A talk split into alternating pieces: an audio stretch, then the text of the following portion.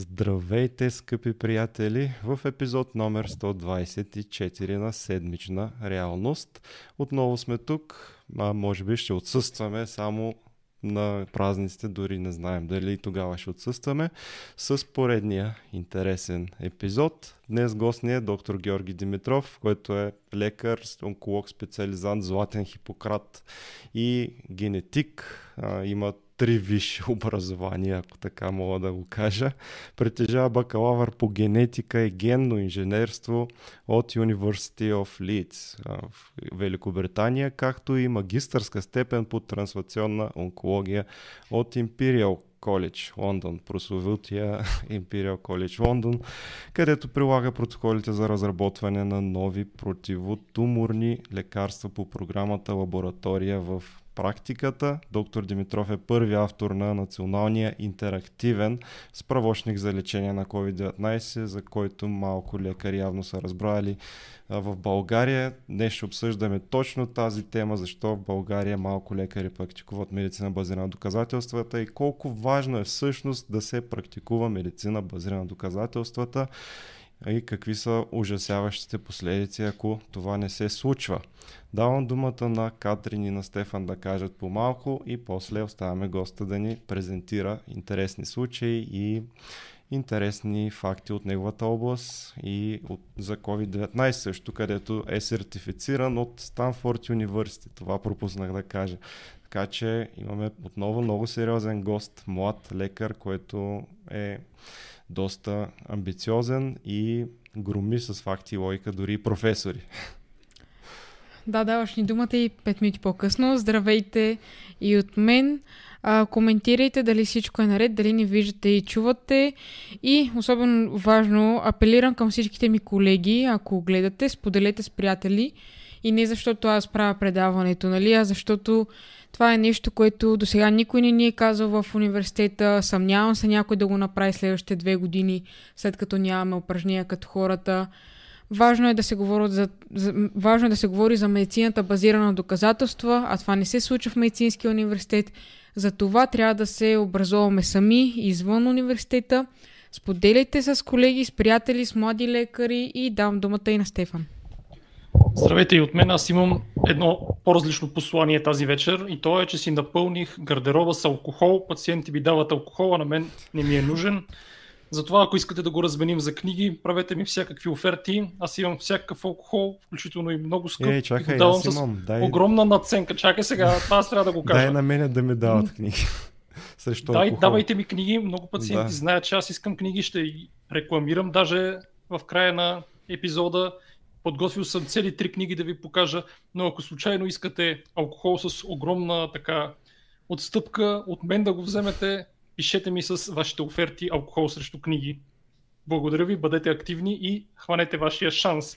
А сега, а, вече по-сериозно, а, давам думата на доктор Димитров. Нека, може би, да се представи, ако има нещо, което не сме споменали и след това може да започнем с презентацията. Здравейте на всички, благодаря за поканата, здравейте на вашите слушатели и зрители, ако има и такива. Много наистина съм така развълнуван с тази покана в това предаване, вече 124 епизод. Наистина искам да ви поздравя с като цяло Фиброкаст и, и като цяло дружеството, което се създали с особено борба с емпиричния, недоктотичния опит на лечение, особено в България, нещата, които искате да покажете как би трябвало да е, за да получим по-добрите резултати, адекватните резултати, за да стигнем нивото на Западна Европа, защото можем. Все пак да България е малка държава, 6 милиона и половина по последното броено от началото на годината, което означава, че контрол би трябвало да е сравнително по-лесен да се осъществи. Ако искате, ще ви покажа да почнем с презентацията. Ще почнем от клиничен случай, каквото виждаме ние често онколозите в рутинната практика и след това ще го разшириме на малко по-научни данни за по-голяма бройка от хора, това, което се случва, да видите дали подходите, които често се прилагат в България, наистина имат някакъв добър или лош ефект в това нещо. Ако всички са готови, ще Да. споделя екрана. Габриеле, нещо? Всичко точно ли е? Още Добре. не виждаме. Още не виждаме. Добре. Само момент. Ето. Сега? Да. Сега Добре. е точно. А, първото нещо, което ще кажа, че наистина благодаря на целия екип. Тия неща, хубавите неща, науката изцяло няма как сам да, да, да се получат тези неща. Така че искам да благодаря на целия екип и цялата клиника, че са, нали, действаме в една и съща посока и сме самишленици от, от гледна точка на начин на лечение и как нещата би трябвало да се развиват в България. Наистина е голяма привилегия да се работи в този екип. Както винаги, всяка една, всеки един, всяка една презентация или кейс репорт започва с амнезия и статуса на пациента. Искам да ви представя 57 годишна жена. В онкологията гледаме кок статуса, т.е. колко нали, перформанс статуса на пациентката, колко тя е самостоятелна от гледна точка на грижи. Нула означава, че е най-доброто, че е най- най-самостоятелно да, да действа и да се самообслужва. От гледна точка на коморбидност, тази пациентка е имала само медикаментозна, медикаментозно контролирана артериална хипертония, рискови фактори, интермитентен прием на алкохол, които всички го правиме реално, е, или да кажем всички. По-голямата част, да, освен доктор, Стефан, освен доктор Стефан Митев, който разбрахме, че иска да размени книги за алкохол. А, и от фамилна обремененост реално няма какво да мислиме, защото брака две мутацията, която се среща при карцином на простатата, като има баща с, нали, с такава диагноза над 71 години, по принцип са спорадични голяма част от тях. Та историята на заболяването е започва от февруари 20 година на тази жена, когато опипала бучка в дясната млечна жлеза. Почти две години по-късно отива на консултация при общия практикуващ неен лекар. А, преди, само в едни скоби, преди да продължа, ще моля зрителите, ако има онколози, хирурзи или лекари, които горе-долу са запознати с последователността на един онкоболен, а, да гледат и да броят колко грешки ще намерят в. а, Това е в целта на този случай, все пак, нали така? да, видим. това е колко грешки ще намерят. Да. Аз после ще ги покажем, ще ги анализираме и ще го сравниме с гайдлайна, но искам да видим техните знания, какво те мислят за грешка. Дали, дали знаят гайдлайна както западния гайдлайн или са учили от техните учители, понякога, които Лекари на живо да се включат в коментарите. Да, да, абсолютно. Така, връщаме се. Почти две години по-късно провежда консултация с личния лекар, който директно я праща към хирург. На 24.11.21 година провежда се оперативно, вижда, вижда, вижда я хирурга и хирурга решава, че трябва спешно да се оперира. В онкологията аз, доколкото знам, спешност почти няма, даже мога да така под да твърдя, че няма спешност в онкологията, но по мнението на хирурга и тук вмъквам още едни скоби, като говорихме преди с вас за онкокомисиите, после може да ме питате за онкокомисиите. Нещо прекъсна. Нещо замръзна картината, ако ни чувате. Се решава да се оперира. Аз чувам. Вие дали А? Нещо за кратко прекъсна. До онкокомисиите. Да. Оттам на... Да, ако после ще ме питате за онкокомисиите, но тук решението е било еднолично. А, това, жената се слага на операционната маса, извършва се гефрир, операция с ексцизионна биоприя, гефрир, а, диагностицира се инвазивен доктален карцином на млечната жлеза и едномоментно се провежда е, модифицирана радикална мастектомия с аксиларна лимфна дисекция. Може да видите, че туморният маркер е нечувствителен от самото начало на заболяването, което е също интересна точка, после да коментираме за рутинното използване за диагностика или за скрининг на туморните маркери в България. Нали? Така, от трайния препарат излиза това. Луминален А тумор, т.е. естроген рецептор положителен, може да видим оцветяването в ядрата, както и прогестерон рецептор, те са ядрени и нуклеарни рецептори. HER2 отрицателно, липса на мембранно оцветяване и като диференциация умерено диференциран карцином. Стадиране ПТ2, ПН1, това е патологично стадиране след операция, затова е П, Т2, това е тумор до 5 см, N1 до 3 лимфни възела положителни и МХИКС е защото още няма, няма скенер. По решение на онкологична комисия започва стандартна химиотерапия, 4 плюс 4 курса, т.е. 4 курса с епиробицин и циклофосфамид, след което 4 курса на таксан. Това е нещо стандартно, което се провежда. Провежда един курс и чак тогава се прави първия стадиращ скенер. И от стадиращия скенер излиза това чудо. Тоест, заболяването е, не е това, което нали, лекарите до момента, където се е лекували, е, са мислили за него. С белодробни метастази, нали, 3 до 4 см в размер. Решава се да продължи химиотерапията, провежда 4 курса и след 4 курса данни, данни за стабилно заболяване. Няма, а, няма ефект върху белодробната дисеминация на основното онкологично заболяване. Април месец тя се консултира в друго лечебно заведение. Искам пак в скоби да вмъкна, че тази пациентка е лекувана на три места, т.е. три различни лечебни заведения. А, така фракционирано лечение. А, так... Отново прекъсна. И отново ли прекъсна? Да, да лекуване на три места. Mm-hmm. Да, еми то прекъсва за буквално на, за секунда. Лекува на три места, където може да има, където може да има, нали, когато се лекува фракциониране, естествено се допускат грешки, особено в България, когато няма унифицирана информационна система и хората трябва да си носят епикризите насам натам и реално на всяко едно лечебно заведение се почва почти от, от нулата, от гледна точка на информация, да сваляш анамнези, обективен статус, да, да градиш каквото и да е. Пререшава се след тази консултация и се пуска на CDK 4-6 инхибитор плюс ароматазен инхибитор след изследването на костната плътност.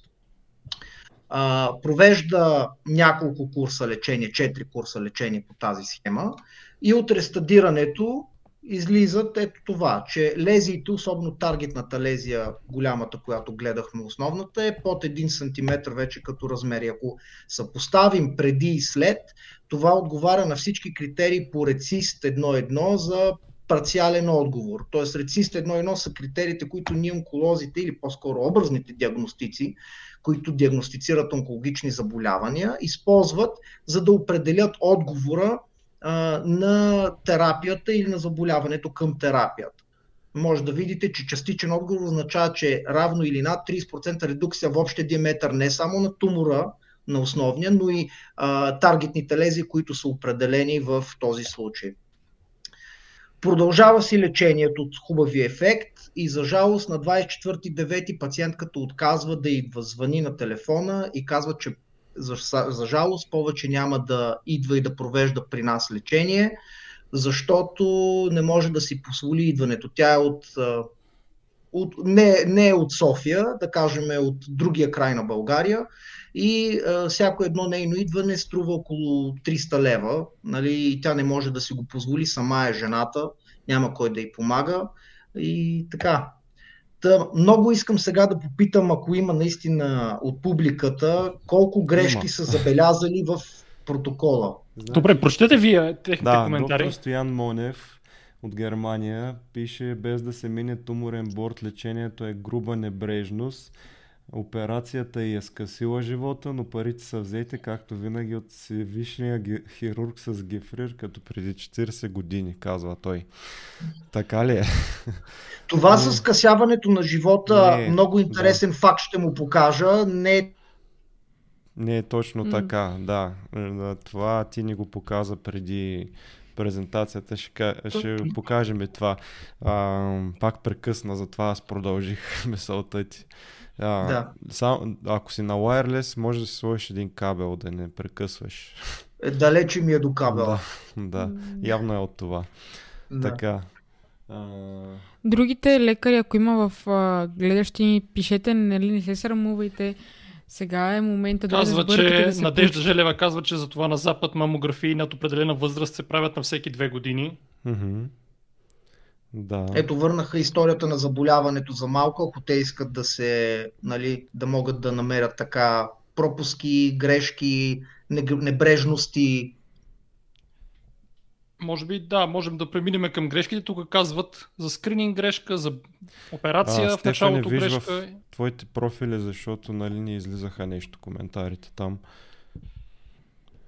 Ми, да, ще погледна. Ако има други, ще да, че прочета. от миналия епизод има някакъв проблем с коментарите, който пише от стената на Стефан или от страницата на Стефан. По-добре минете или в Има YouTube. един коментар от неговия профил, да го прочита ли? А, ти видя ли Да. го? Да, прочети го. А, в САЩ мамография над 40 години, на 40 годишна възраст всяка година, плюс ехография за жени с висока плътност на гърдите. Това, Това е не е мнение- точно това така е като мнение. години, но, но няма значение. Да, Но- после и това ще може да го коментираме. Ми добре, явно другите се срамуват така, не искат да, да сбъркат, да, да им покажем колко грешки има в лечението и те сами да си отговорят вкъщи дали правилно са, са познали. Добре, няма проблеми. А, чувате ли ме? Да, се да, сега. да. Окей, добре. Значи от грешките, които има, и две не съм споменат, защото за България специфично те са дискутабилни. А, водил съм не само аз, и колегите от, от екипа са водили а, спорове с по-опитни лекари, така да кажем, за кога трябва да се включи определена линия лечение и как трябва да се включи и после може да ви го покажа. Но първото нещо е липса на първоначална образна диагностика. Скрининга ще го оставяме на страни в момента. Да, в България не съществува а, официал, официална програма за скрининг, но това ще го оставим на страни. Говорим специфично за случай. Липса на първоначална образна диагностика. Липса на дебелоиглена биопсия. Липса на стадиране на пациента. Това са три неща, които трябваше да се случат преди изобщо да е била евентуално да се вземе решение да се слага тази пациентка на операционната маса. Първичен терапевтичен подход е операция. Естествено, когато тези първите три липсват, логич, логиката на хирургия е веднага да се оперира. Наличието на гефрир в 22 почти 23 година за всеки един патоанатомия, всеки един учебник или всеки един гайдлайн или метаанализ, който гледате, гефрира няма вече място на, в диагностиката на тумори на млечната жлеза. Само да обясним за хората, които не са лекари, че гефрир е нещо като замразена биопсия, нещо такова е, Мгм. което се гледа на място, нали така, по време на операцията обикновено се прави. Да, вади се по време на операцията, замразява се, изсушава се тъканта и се, гледат, и се гледат под микроскоп дали е рак или не е рак. Проблема е, че има голям процент, два, два, два неща. Сенситивите, т.е. чувствителността и специфичността варира, нали, защото обработения замразен препарат не е същото като трайния препарат, нали, дето се фиксира с парафин, изсушава се Да. ксилин, по-дълга процедура. И второ е загуба на, на рецепторна тъкан. Тоест има Защото много това- променливи на гефрира, които могат във всеки един момент да дадат ниска чувствителност или а, специфичност. И... А и гефрира е директно резултат от това, че не е взета дебелоиглена биопсия предварително. Абсолютно е така. Гифрира най-голямия проблем не е false negative, false positive му е най-голямия проблем. Мгм. Така че жени, които ги диагностицират с, с онкологично заболяване, когато реално формацията е доброкачествена. Но така, гефрир. И след което адювантна или като цяло химиотерапия за метастатичен луминален атомор. Тук аз съм сигурен, че по-опитните колеги у мене ще поспорят, но гайдлайна ще ви покажа какво казва. Второ, още, една, още един пропуск е биопсия на метастазите от белия дроб, особено при липса на терапевтичен отговор. Ти трябва да потвърдиш, че това наистина е метастаза от този карцином, който е първичния. И второ, а, има около 10%, 10 до 15% дисконкордантност между туморите. Какво означава това? Това означава, че първият тумор, ако е определен рецепторен статус, 10 до 15% може и по-малко, но зависи от а, първоначалния рецепторен статус, може да, бъде, може да бъде сменен. Така че ти лекуваш за едно заболяване, но се оказва, че той вече е мутирало и там ти е друго заболяване. И последното, което е тъжно нещо, и това наистина е, може би да кажа, пропуск на, на цялата система, е а, централизацията ни. Вие знаете, че за жалост има една такава централизация, особено към София напоследък и много от хората просто се наблъскват на тука и хората, които са от далечните краища на България също идват и понякога не могат да си позволят терапията. Въпреки, че терапията, да, тя е скъпа, но тя е напълно реимбурсирана от здравната каса, но никой не предвижда тези разходи по край или даже не обсъжда тези раз, разходи по край, по край лечението. Да, да които не са да. малко за повечето хора, особено с тази инфлация сега. Изобщо, ако е на химиотерапия, тя трябва да идва на този режим, който демонстрирах е на 21 дена. За хапчетата, които са CDK4-6, тя трябва да идва всеки 30 дни, за да mm-hmm. си ги взима. Естествено и да бъде проследена. Да. Така че от гледна точка на гайдлайн аз сложих а, това, което направиха за учебника с, а, с, а, нали, с екипа, защото е по-нагледно и буквално всичко е в едно, в едно събрано, но ще ви покажа и западния гайдлайн, защото той е малко по-функционира. Тоест, когато имаш авансирало заболяване или като цяло какъвто и да рак на гърдата, имаш диагностичен алгоритъм, който трябва да се спази. Мамография или ултразвуково изследване. Биопсия дебелоиглена като златен стандарт определене на рецепторния статус преди да се знае какво, преди изобщо да стадираш пациентката. След което вече можеш да стадираш нали, за предпочитане CT, т.е. стандартна компютърна томография. В България имаме една порочна практика да пращаме почти всеки един пациент на PET скенер. На Запад PET скенер индикацията е когато, защото веднага казвам, CT е основно анатомично изследване, т.е. той гледа структура, отколкото PET скенер е метаболично изследване. Той гледа метаболитна функция, защото се ползва в този случай FDG, нали, 5-флуородиоксиглукоз, той гледа метаболитната активност на туморните клетки. А, така че и, и се прилага и препоръката да се приложи, когато имаш нещо, което не е убедително на стандартния скенер тогава го пускаш за верификация на данните. Така че и естествено цената е много по-различна. Западния гайдлайн се казва City като златен стандарт. Виждаш, че е метастатично заболяване, имаме рецепторния статор, ако проследиме естроген положително, HER2 отрицателно, метастатично заболяване, това е първата линия, която е, беше дадено на жената, Само, но на много по-късен, на много по-късен етап, да. когато да. трябва. Нали? Ако ви го покажа в, ако искате, ще ви го покажа и в... Те на практика са научка ли? Да, ако искате да ви го покажа и в гайдлайна, ето го диагностичния гайдлайн на, на ЕСМО, това е Европейската асоциация по медицинска онкология. Нали? И по същия начин тук, ако имаш е, диагноза, ако имаш, нали, освен че си диагностицирал е, заболяването в гърдата, пак трябва да има биопсия от метастатичната лезия за реасесмент на биомаркерите. Тоест това, дето ви казах, че има процент на дисконкордантност на туморите. Преценяваш, че пациент е естроген положител на HER2 или хормонално рецептор чувствителна HER2 отрицателна и вече можеш да и пуснеш терапията по край, ето сега да пуснем за терапията, ето, и отиваш на е, ендокрино лечение с CD, CDK4-6 инхибитор. Химиотерапията се препоръчва само при imminent organ failure, т.е. при висцерална криза, така наречената. Примерно, ако има чернодробни метастази, трансаминазите са много високи, да кажем там трета степен, нали, трета, четвърта степен, където търсиш максимален бърз ефект, ако можеш да постигнеш и смяташ, можеш да прецениш, че кога е достатъчен, т.е. около един пациентката може да понесе химиотерапия, естествено, че тогава ще изпишеш химиотерапия. За CDK4-6 ето нещото, което исках да ви покажа. Превключването, след приключването на химиотерапия, без, нали, особено ако е стабилно заболяване или парциална ремисия или пълен отговор, препоръката е само при прогресив disease. Тоест, пациентката ти оставаш, тя може дори и след терапия, дори и на стабилно заболяване, може да има определен светъл период на месеци. Това е гайдлайна за момент. И чак ако има данни за някаква прогресия на заболяването, тогава се пуска CDK4-6 инхибитор. В случая, който ви показах, беше директен свич, нали, mm-hmm. който към момента не е по гайдлайн. Добре, и сега всички се питат защо са допуснати толкова много грешки и как ще се отрази това на пациента.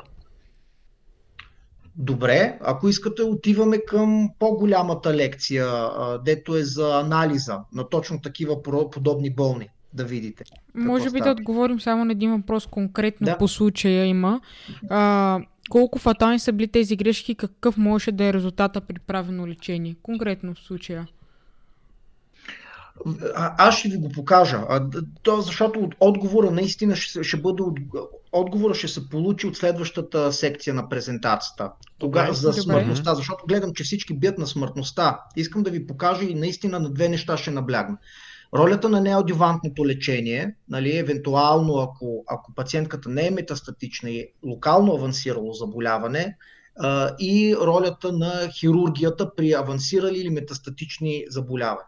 Тоест смъртност, ако гледаме в по-така национален мащаб, по вид онкологично заболяване, млечната жлеза е на четвърто място по смъртност през годините даже има лека, за жалост, тенденция за покачване на смъртността през последните 20 на години почти. Ако гледаме в глобален мащаб, наистина картинката е много трагична, тъй като пак казвам, както в началото на предаването, България е 6 милиона и половина нали, жители. Това е много малко хора и много по-лесно може да се контролират тези неща. Но за жалост виждате, че България е на първо място спрямо всичко средностатистическо от целия свят, включително Европейския регион, Европа и Централна Азия и света. Това е статистика от света. Тоест, ако в света на 100 000 души умират около, да кажем, 122, в България на 100 000 души 160 с онкологично заболяване. Това е почти 40-38 човека над средностатистическото за света. Това са последиците от практиката, аз така прецених. И това, трябва да, това трябва да разбие един мит, още тук искам да го заявя. Много такива разни политици, лекари, феодали излизат и казват, ние имаме едни от най-добрите лекари в света. Това категорично не е вярно, което е последица на лошото обучение. Българските лекари, за съжаление, не са едни от най-добрите и тази статистика го показва. Не, абсолютно и най- мен, което най-му очудва, като човек, който има привилегията да живее, да работи в, и на Запад, нали, най-ме очудва парадо, парадокса, че ние се хвалиме в България, че имаме най-бързия достъп до специализирана помощ, което е така. Само да. тук съм виждал човек да го хванат директно от, от улицата или на следващия ден да бъде опериран. Така нали? е, да. Аз такова нещо не съм, не съм виждал в други държави. Но резултата от същото нещо е ето го. Вие го виждате Лош. пред вас на този слайд. Так, Може да е много нали, по-добър, меко казвам. Това за мен е голям парадокс. Да. Това е голям парадокс. И понякога бързането в онкологията, първото право е няма спешност. Изчакай, помисли, стадирай, прецени, защото идеята на онкологичното заболяване, особено, особено метастатично, нали, това е вече системно заболяване там ти не целиш а, радикализъм, там целиш хронификация на процеса. Така че няма нужда. Пребързаните решения често водят до грешни решения. И това въжи не само за онкологията, за всичко останало. Та, решихме да направим с екипа един анализ как е лекуван рака на гърдата през 2015-2019 година. Нарочно избрахме този период, за да е преди пандемията, защото по време на пандемията, ако помните, голяма част от плановите операции и процедури бяха отменени или се писаха по друг начин, така че а, гледахме да е максимално чисто, колко евентуално чиста информация може да получим от раковия ни регистър, нали, малко дискутабилно, но това е което разполагаме и само на това може да се облегнем. По-добре нещо от нищо. Ако разделиме заболяванията, статистиката мога да кажа, че съвпада до някъде с това, което се вижда и се репортва на Запад. Като стадии на заболяването най-често се види стадии 1 и 2 заболяване, стадии 3 и 4 са по-малко. Радваме се. За жалост, повечето от заболяванията, които се диагностицират на млечната жлеза, особено при инвазивен доктален, не е само при инвазивен доктален, при другите типове са с ниска диференциация, което означава е имало достатъчно време тумора да стане по-агресивен и да си изгуби а, морфологията на на органа, който произхожда, произлиза. Нали? И от гледна точка на смъртни случаи, ако гледаме процента, това означава, че горе-долу, дайте да се фокусирам само върху инвазивен доктален, тъй като е най-голяма бройка, е 21%. Това означава, че за този период всяка пета жена е починала. На запад, на запад това е намалено на а, една от 10 в момента. Mm-hmm. Нали, 90% от жените, 80 до 90% от жените, глобално говорим, не говорим само за метастатично, като вземем всички заедно, около 90%, 80 до 90% от жените имат много добър период, т.е. 5 годишна преживяемост, защото ние това гледаме. 5, 5 годишна преживяемост е около 80 до 90%. Нали? И това в голяма степен се дължи на факта, че се спазват съвременните протоколи за лечение и диагностика на заболяването. Да, не само. Има, има унификация на протоколите, да. няма, няма разногласие, както е често срещаното при нас, каквото ние виждаме. Нали, има систематизация, цялата система работи а, нали, едногласно. И ако пациент отиде в една болница на друга болница, би трябвало и ще получи по- повечето случаи еднакъв подход за лечение. Не забравяйте, в България все още нямаме високо обемни центрове. Някото или като цяло всички онкологични заболявания трябва да се лекуват в високо обемни центрове, където са специализирани колегите на Запад те специализират онкология и след това, се, след това субспециализират само по една, две или максимум три локализации. Ние в България лекуваме всичко. Тоест, това означава ли, че трябва да има центрове, примерно само за карцином на гърда, карцином на дебело черво, отделни центрове и само това да се лекува?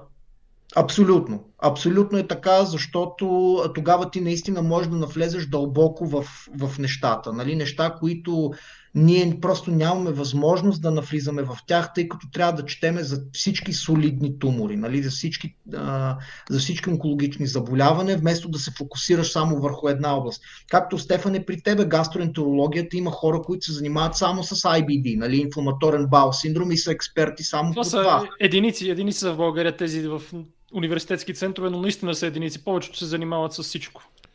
Действително се по-добре да има такива центрове, където се лекуват онкологични заболявания, които са много често срещани. Примерно като доктал не, не е никак рядък и може да се а, оформи едно звено, което да практикува само единствено това. Когато вече имаме редки онкологични заболявания, може би те да се лекуват само в обща Аз обаче не го виждам това как ще стане в България, защото а, химиотерапията специално е свързана с огромен така финансов интерес и да лишиш ти онколози от съответната химиотерапия да се систематизира само на едно място, просто не виждам как ще се случи. Ами, за жалост има нужда от политическа воля тези неща да се случат. По същия начин, както е необходимо в нашата сфера неврологията, създават stroke unity, където се лекува само единствено инсулт, тъй, като инсулт е свръхспешно състояние и трябва да се реагира максимално бързо и то не може да се реагира максимално бързо, когато болницата ти е 18 етажа, примерно. Тоест може да, да заключим, че като цяло в България всяка специалност обхваща твърде много информация, твърде много болести и лекара не може да специализира да задълбочи, защото ще остави на странаните пациенти. Но аз даже смисля, че това е нещо, което е по-скоро като целим перфектно свършване на работата. Ние толкова груби грешки правим преди да стигнем до там, че просто не е истина. Нали? От липсата на унификация всеки си прави каквото си иска. Има огромно значение къде буквално случайността ще прати пациента, защото тук даже и с връзки не знаеш къде ще попаднеш. Това е ужасното. Не, абсолютно. Не, не, целият проблем наистина може да се реши с няколко, те са доста радикални а, подхода, но наистина два или три а, и, и приключва. Едното е пътечната медицина. Тоест, те направиха изцяло здравоопазването да е бизнес и ти плащат има един много хубав пример, на, на лекар или на болницата плащат, както като че ли да кажат на пожарникар, ще му плащаме на брой пожари, който гаси. Да ми той сам ще ги пали. Да. Нали? Ма то това се случва с генерирането на пътеки, диагнози. Точно така. Второто, второто нещо, което е, нали, е, аз съм забелязал, примерно в Израел, аз съм израснал в Израел, 12 години съм живял там. Израел вече е почти 10 милиона като държава, притежава само 40 държавни болници и не повече от 10 частни. Има 4, 4 може би вече 5 здравни каси. Нали, знаете, когато има конкуренция, има по-добри услуги, подобряване на услугите, цените се смъкват, защото всеки има конкуренция за здравната каса и частните болници не работят с държавен ресурс. А, така е. Кой ходи тогава в частните болници? Който може да си плати на ръка?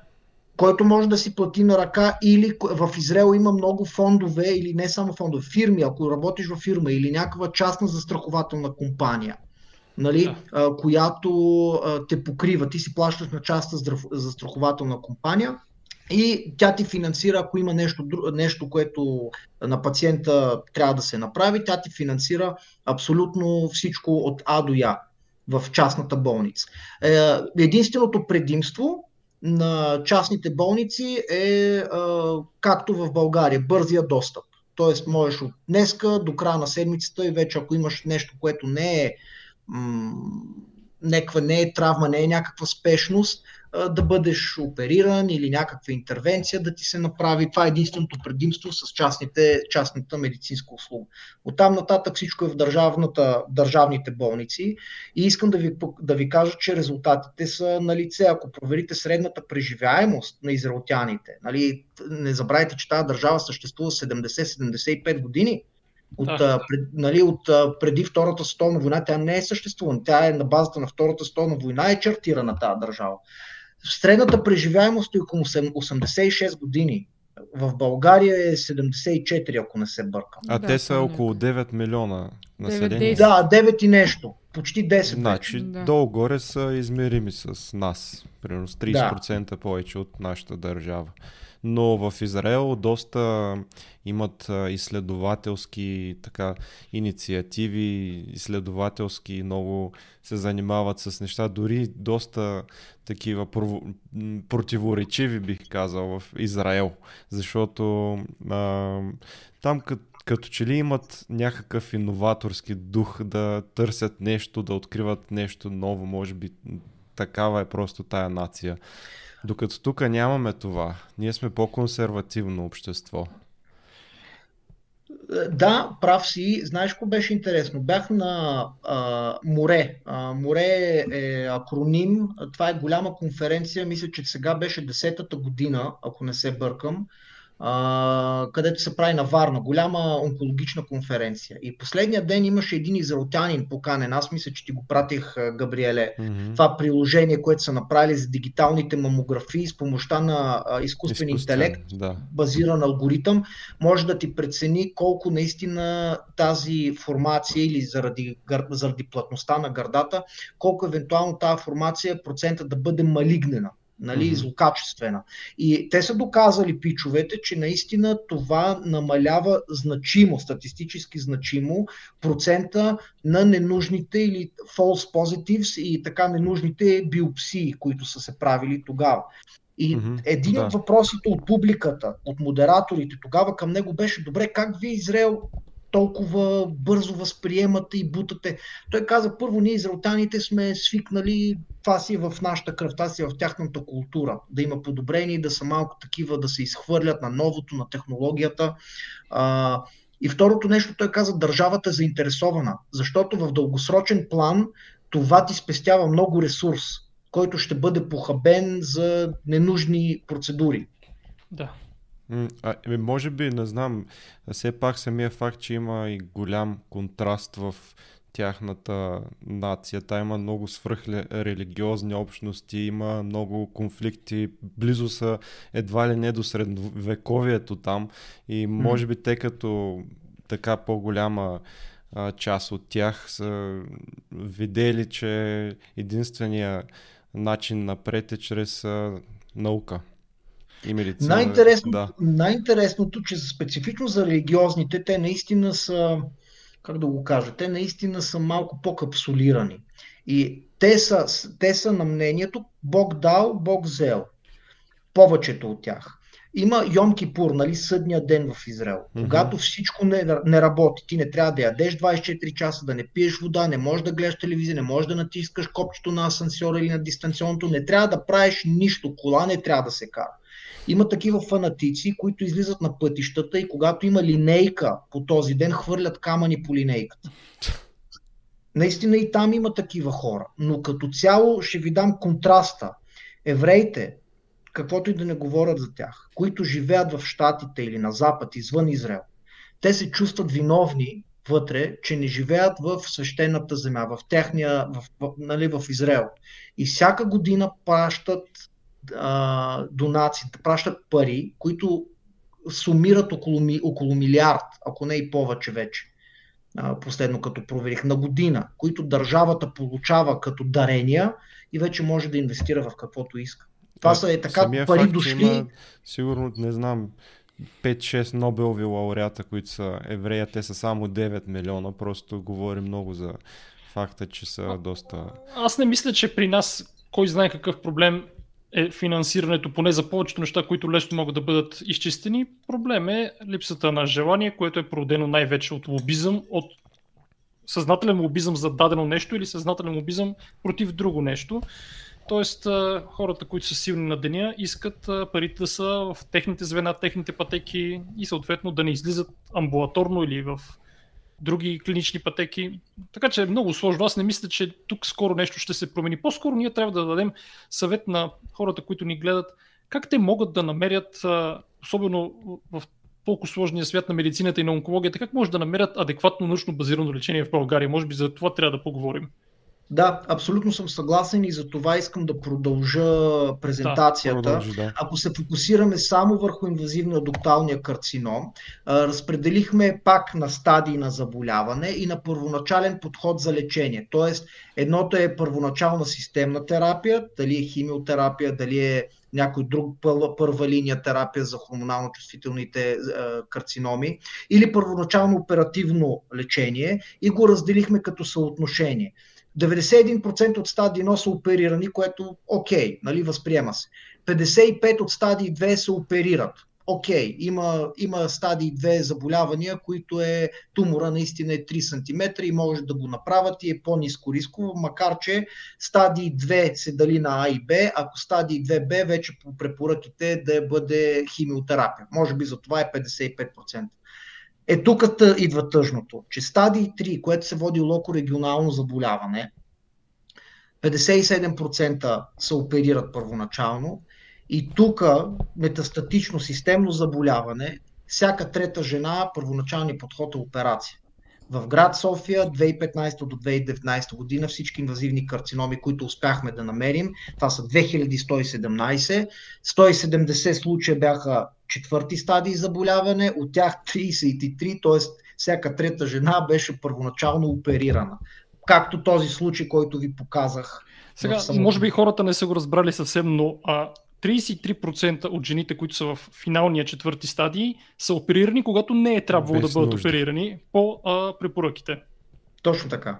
Точно така. Какви са последиците от това? Ти мисля, Точно така. Да. Значи за последиците от това са много интересни резултатите и после направихме и, и литературен обзор и наистина и литературата подкрепя това, което открихме, че няма голяма разлика или поне няма статистическа значима разлика а, за операцията при стадии 4 заболяване. Тоест дали тя ще бъде оперирана или няма да бъде оперирана, не влияе върху смъртността. Което е изключително и това наистина се ако, ако направим Каплан Майер кърв нали, за преживяемост спрямо времето а, на целия анализ, може да видим, че при стадий 4 инвазивен доктален карцином почти са сходни кривите. И това много не изненада. Аз, аз наистина сам очаквах, както и колегата дето каза, че тези операции наистина ще, ще повишат морталитета, нали, mm-hmm. смъртността на тези жени. Но като се замислиш и го погледнеш от друга перспектива, нали, гледаш другата половина от чашата, само която останала, ти гледаш, че операцията просто не ти допринася за преживяемост.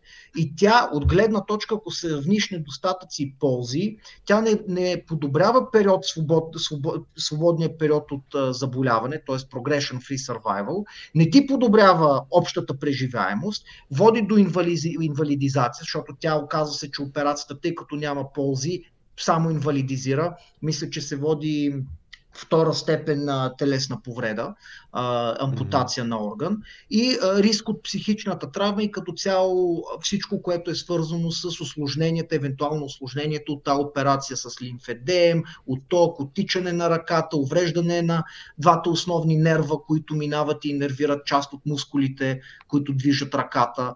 Нали, всички тия рискове могат да бъдат избегнати и не са нужни. Единствената полза е локорегионалния контрол. При много рядко има такива жени, когато тумор е толкова авансирал и той направо гърдата ще самоампутира. Или има някакъв изразен, силно изразен болков синдром, където тогава някакво оперативно лечение може да се приложи като палиативен метод, не като терапевтичен. Но не е задължително да доведе до подобрение на болката, защото има случаи, в които се появява така наречената каузалогична болка, където няма, няма примерно, крайник, често даван, примерно, всъщност Фантомна да болка. Фантомната Фантомна, болка, да, да, да. по-позната.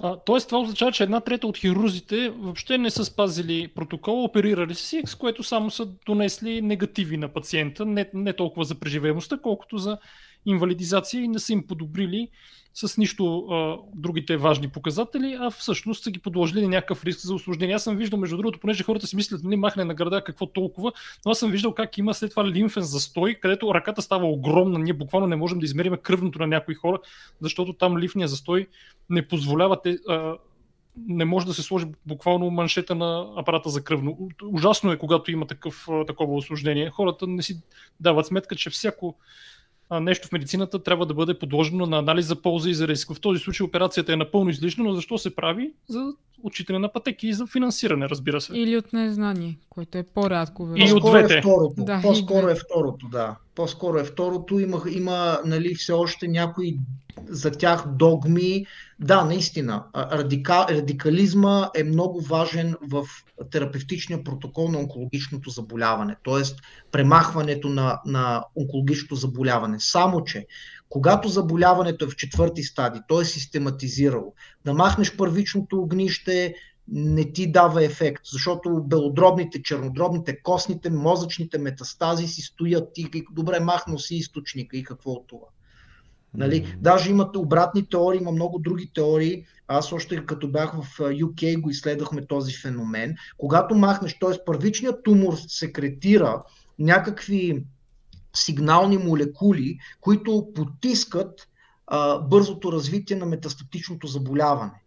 И ти като го махнеш първичния тумор, естествено махнеш, махаш и тази блокада и веднага метастазите, не, не е при всеки, но този феномен съществува и метастазите веднага тръгват да се стимулират и да растат още повече. Mm-hmm. Да. Така че. А защо няма контрол в България в онкологията? Няма ли някой, който да каже не се прави така, да тропне по масата и не наложи така. някакви мерки? Търговски дружества. Търговски дружества, да. За болниците. Нали, търговско дружество, всеки, всеки трябва да прилага собствен контрол. Аз наистина тук трябва да похваля нашия екип, може би звучи като самореклама, но ние изключително сме седем млади лекара, които работиме само по западни гайдлайни. И четеме, и си споделяме. И аз наистина искам да благодаря и на, и на шефовете ми, а, които дават тази възможност това да стане. Защото ние с, с Стефан и Габриеле нали, говорихме с вас за колко е трудно в България да ти се даде възможности. Понякога шефовете има вертикална властта в голяма част от болниците. Това, което ти е казал началника, това трябва да се изпълнява. Нали, без значение дали е базиран на, базиран на доказателства или някаква ане, ане, анекдотични. Ма, а, нали, то на почти навсякъде е така. Даже се очудвам, че има място, където някой се вслушва в младите и в а, научно базираните данни. Това е абсолютно прецедент в България. Да. Късметлия съм, привилегия Явно, наистина. Да, аз също имам този късмет да имам шефка, която ми разрешава да практикувам медицина. Аз им мълча по този въпрос. Ето Стефан мълчи, но наистина генерално в България нещата, това, което чувам от колеги другаде не са толкова добре като да, знам, нашия знам късметлийски опит. Може да го обсъдиме. Да. Та, ако направиш, аз естествено нали, трябва да се направи литературен обзор и това е един мултицентър кохорт анализис на 3976 пациента през 5 години, където са проследявали колко отклонения от гайдлайна а, са правили и колко, нали, какъв е ефекта от отклонението от, от гайдлайна към общата преживяемост и към периода свободен от а, прогресия, нали, а, recurrence free survival. Ако няма, ако е 100% guideline adherence е зеленото, виждате къде е най-високо. След това, ако имаш между едно или две guideline violations, т.е. една до две отклонения, е жълтата. Червената ти е над 3. В случая, който ви показах, вие може да кажете колко е. Преброихте ги, аз ги преброих.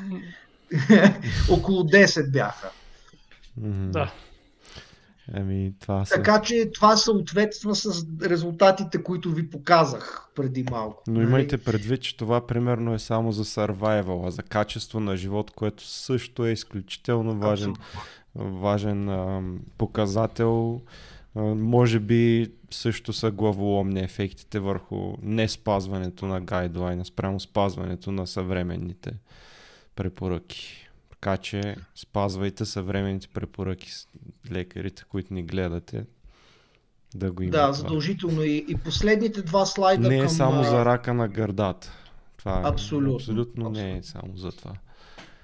Последните два слайда, които ще ви покажа а, от тази тематика и че пациентите вече го виждат. Това е проучване на Тренд. Тя е една социологична компания, която е пуска анкети периодично, дори на изборите. Предполагам, са ви попитали, ако сте ходили да гласувате. А, през 2019 и 2020 извадил съм само два въпроса. Ето го проучването. Може да влезете на сайта да погледнете по-подробно като цяло анкетата, какво са питали. Но първото нещо, което исках да споделя е дали според вас лично в последните години българската здравна система в позитивна или негативна посока се развива. Искам да видите само колко са написали към негативна посока. Да.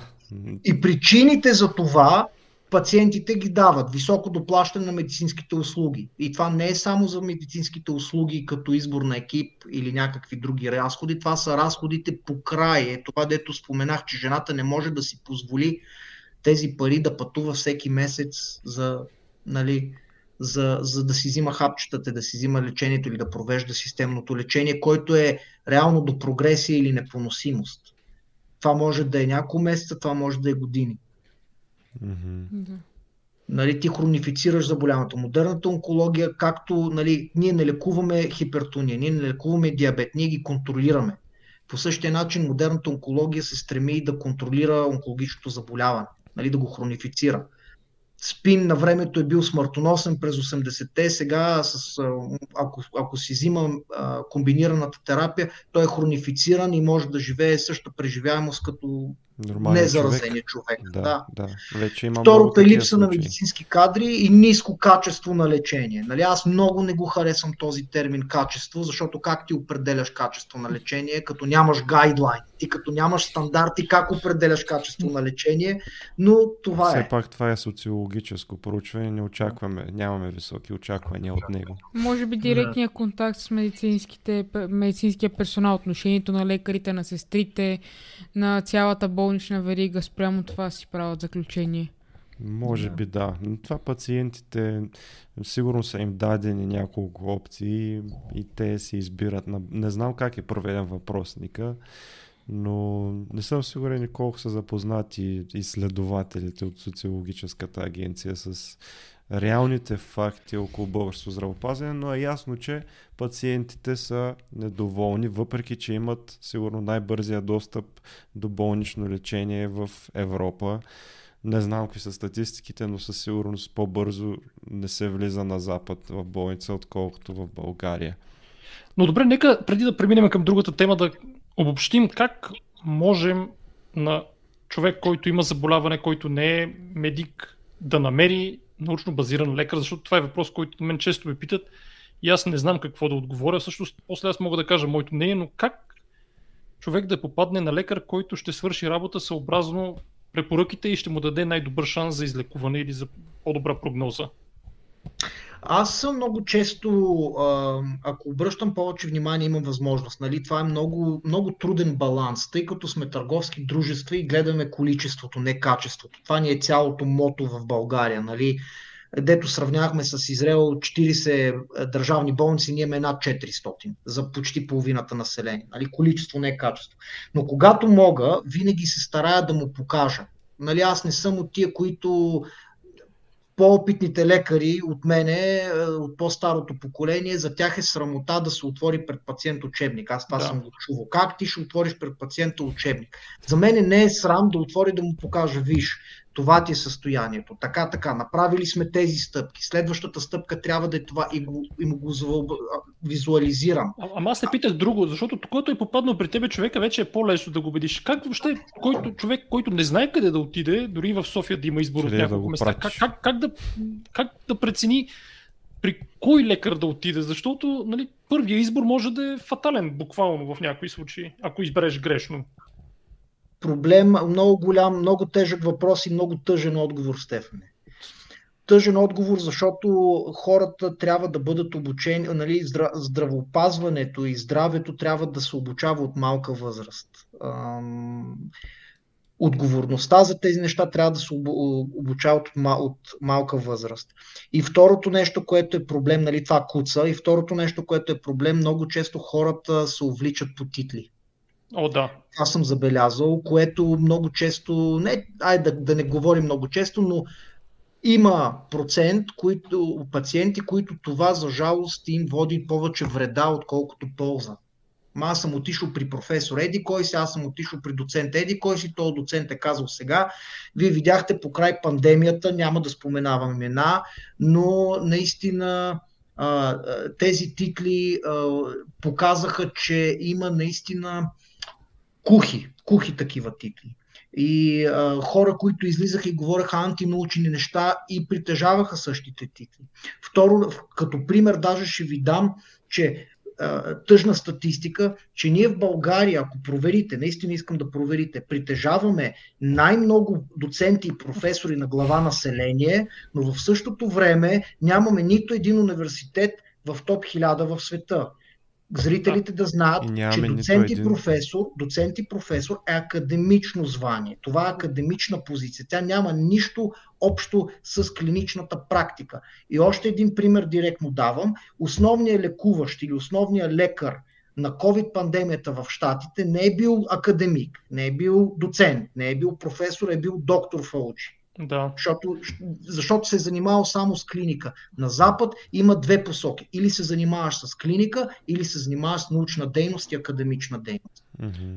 Тук, за съжаление, титлата е обвързана с власт, което после станеш ли шеф на клиника, може да колиш и да бесиш, да налагаш дневния ред а, и съответно да контролираш абсолютно имаме, всичко, което се случва. Имаме много професори, доценти, даже академици нямат в някои страни, по-скоро социалистическите страни имат академична титул академик, но а, нямаме нито един Нобелов лауреат. Ето, това какво говори. Още и не по... само това, на, на, на конгресите, европейски или световни, български лектори са абсолютно, как да кажа, изключение. В Ница някой ще каже, имаме много добри лекари, по дяволите казах ви, нямаме много добри лекари. Ако имахме много добри лекари, нямаше да сме на този хал. Добрите лекари са тези, които са в чужбина и които спазват правилата. Тия, които са в България, не са много добри лекари. Са, ако искате ме докладвайте да Български лекарски съюз въобще не ми пука. Това е моето мнение. Да, да.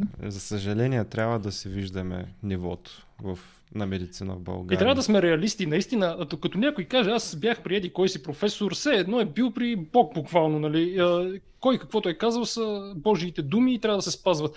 Особено пък някои професори, които вече са на възраст, които нямат чисто физическата възможност да четат новите неща. За какво говорим те да са запознати? Аз, това беше една от основните критики към а, щаба, който беше а, по време на пандемията. Аз ги гледам тия хора, трудно се движат, трудно говорят. Къде, къде четат те ежедневно неща, специално за вируса, новия вирус, който а, ежедневно излизаха нови неща и те, те се едно седат пред компютъра и ги четат. Това е смешно, т.е. там отново беше борба за власт. Може би да преминем към втората презентация, която също е свързана с темата, но ще ни обясни защо ние се справихме най-зле с пандемията от може би всички държави в Европа. Да. Ох, тя е болна тема, защото водихме голяма война. Надявам се, виждате екрана. Да. Да. А, значи, и аз а, съм съгласен тук с Стефан. А, в самото начало, наистина, 20-та година, когато аз даже помня преди вируса да дойде тук, някои такива мастити доценти, професори се изказваха, няма как той да дойде тук, няма да... А, да... само да кажа, имаше един пример, един, един известен професор, няма да му казвам името, каза, че бруцелозата в етрополе, примерно, е по-опасна от SARS-CoV, преди да дойде тук вируса, нали? И, и това го цитираха. Бруцелозата в етрополе е по-опасна от COVID. Другото, другото фрапантно нещо, което чувам, защото всички сме заради туберкулозата, нали, БЦЖ вакцината, ние имаме имунитет срещу COVID. Значи аз сега ще ви кажа, мисля, че или в New England Journal of Medicine или в Lancet, което може би също трябва да обсъдим как трябва да се четат непрекъснато такива журнали. В началото, в февруари месец 20 година, излезе едно проучване, че, но тогава преди да се разпространи COVID в целия свят, че грипа е взел повече жертви, но това февруари 2020 спрямо COVID.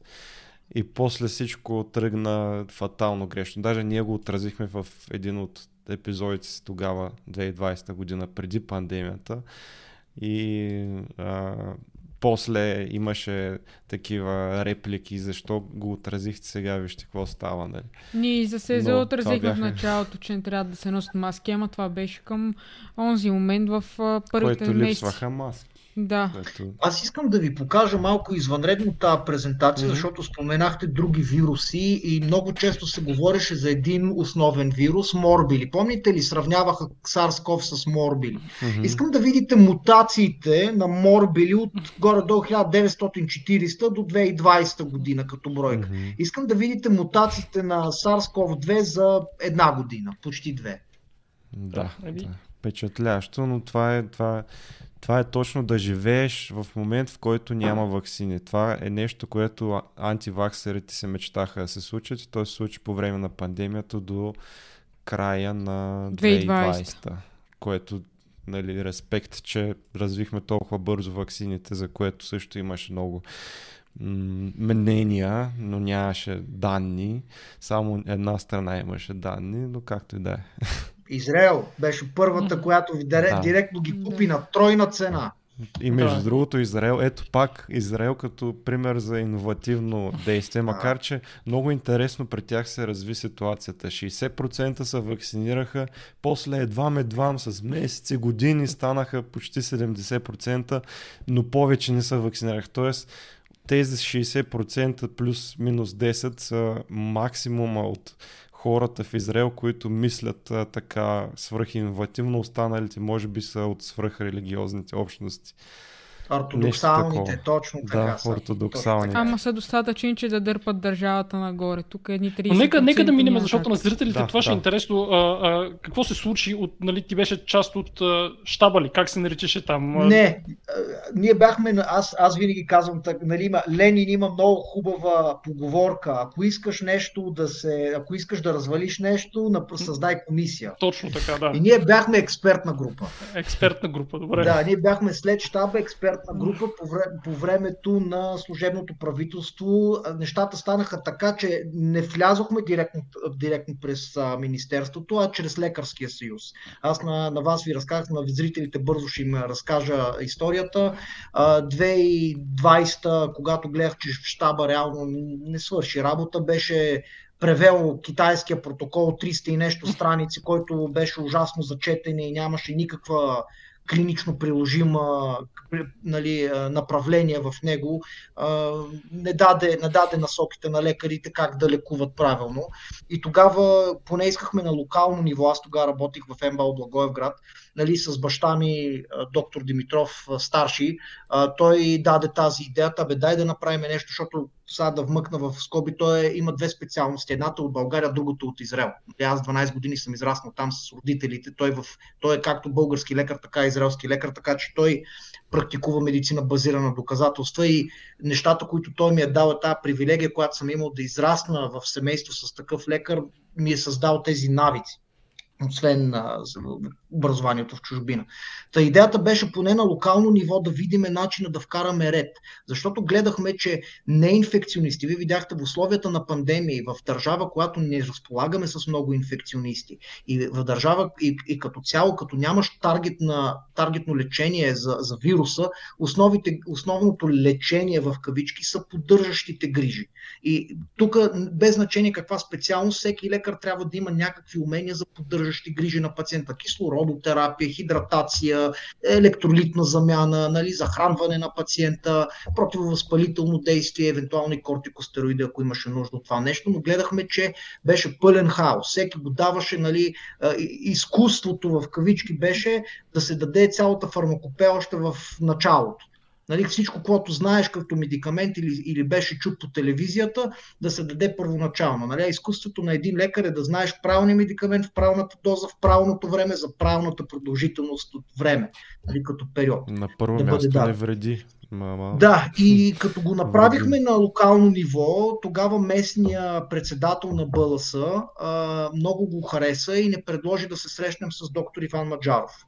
И доктор Иван Маджаров, като го представихме, екипа Само да кажем, аз... че доктор Маджаров е председател на Български да. лекарски съюз, за тези, които не знаят. Да, на, на целия лекарски съюз, не на локално ниво, Да. а на, на управителния съвет на лекарския съюз за цяла България.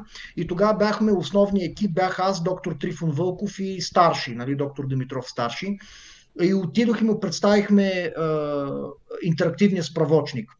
Който все още е, нали, го обновяваме на всеки 3 месеца, може да го намерите на сайта на Лекарски съюз, както и на сайта на Министерството на здравеопазването. И му представихме вътре има вградени алгоритми, т.е. калкулатори за тежестта на заболяването, които са публикувани от автори в New English Journal of Medicine, или един от тях е в Lancet, други от тях е в BMJ идеята да подпомогнем е триажа, защото тогава най-голямия проблем, че имаше много хора наистина, които идват с задух, но обективно, като им премериш сатурацията е 98 и са хоспитализирани. В същия момент имаш хора, които наистина имат нужда от хоспитализация или са високо рискови, не са пратени в къщи да бъдат лекувани. Между другото, аз това го видях, като бях в центровете имаше хора, които с много ниска сатурация бяха върнати, а бяха приемани такива, които са с висока, защото те знаеха, че няма да им създават проблеми. Тоест те си запълват местата с леко болни хора, които може да си седат вкъщи и след това не гледат тежко болните, които умират някъде на друго място. За съжаление, това го видях с очите си. Да. Еми, потвърждаваш нещата, които ние всички минахме.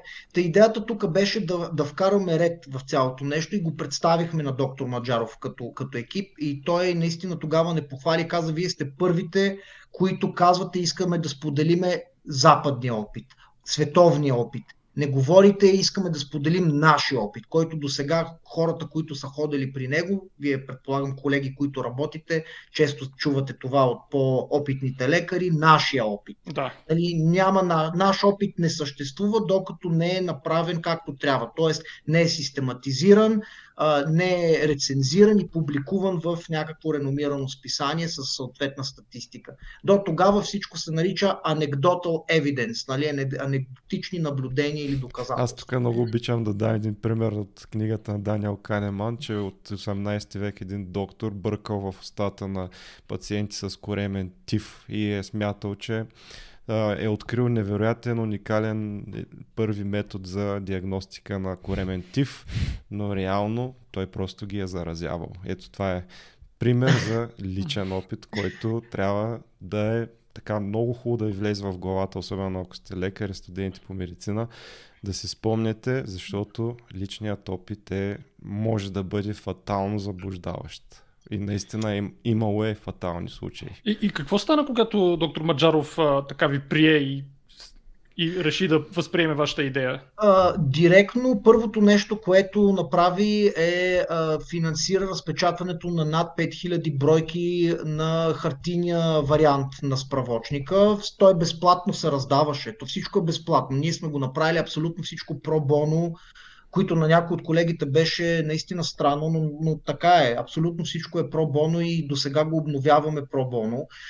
беше раздаден и а, идеята му беше да стигнем и до Министерството, което стигнахме до Министерството и, и успяхме а, не само да го публикуваме, а да сформираме голяма разширена експертна група, които изключително много, ако отворите заповедта от тогава, тя е публична, може да видите около 35 експерта бях и най- най-интересното беше, че допреди няколко години тези експерти бяха мои преподаватели, професори. И изведнъж аз на 30 години се оказвам нали, административно над тези хора. И беше интересно как някои от тях възприемаха и действаха по този начин, защото идеята беше това да е едно ядро, интерактивният справочник да е едно ядро което таргетира лекарите на първа линия за бърза, бърза справка. Пак, лекарите на първа линия бяха млади, млади лекари, новозавършили, млади специализанти или току-що завършили специалисти или хора от друга специалност, които нямаха знанията на инфекционист. Идеята беше да бъдат въведени максимално бързо в нали, базирани на доказателства, подходи за менежиране на това заболяване. И а, експертите трябваше да създават становища как не как да се лекува пациента, примерно с сърдечно-съдово заболяване, а как да лекува сърдечно-съдовите заболявания или ендокринопатиите, или а, примерно а, бременните жени в условията на пандемия с този вирус. Това беше идеята. И мисля, че се справихме доста добре за времето, което, което беше. Всичко си е качено все още. Нали, е, становищата не са променени от първото им издаване, но ядрото се мени. Ние, го, ние се ангажирахме да го обновяваме. Да, вие а как, се... как се възприе този а, справочник? Възприели се от болници или те казаха, ние добре си знаем какво да правим, нямаме нужда? Ти си отговори. Да. Точно това ще я казвам. Вие добре сте се справили, ама никой като че ли не разбра за този справочник. Това е аз, аз, бях, аз бях чувал, аз бях чувал, но а, в нашата болница не се възприе, просто защото пак всеки си лекуваше както си знае. Нали, разбира се, аз по време на а, пандемията в COVID сектора се опитвах да спирам антибиотици, да не ги назначавам при нови пациенти, да действам а, по протокола, който бях чел. Обаче на следващото дежурство след а, два дни, примерно, виждам, че всичко това е променено от други лекари, които са застъпили на смяна и накрая беше един хаос като цяло. Да, за жалост, е, даде се, даде се гласност до някъде. Наистина, особено доктор Маджаров, той направи абсолютно всичко възможно. И, и в БТА имахме, и по, и по новините не пускаше да говориме за тези неща. А, но Проблема е беше, че е с препоръчителен характер. В България за, към момента не съществува какъвто и да е алгоритъм или протокол или гайдлайн или насоки, както искате ги наречете, с задължителен характер. Нещо по което да има някаква систематизация, унификация на подходите. Единственият начин да бъде задължително е да бъде обвързано с клиничните пътеки и да не се заплаща, ако не, не са извършени някакви процедури или оценки или диагностични мероприятия. Това е единственият начин нещо да стане задължително. Mm-hmm.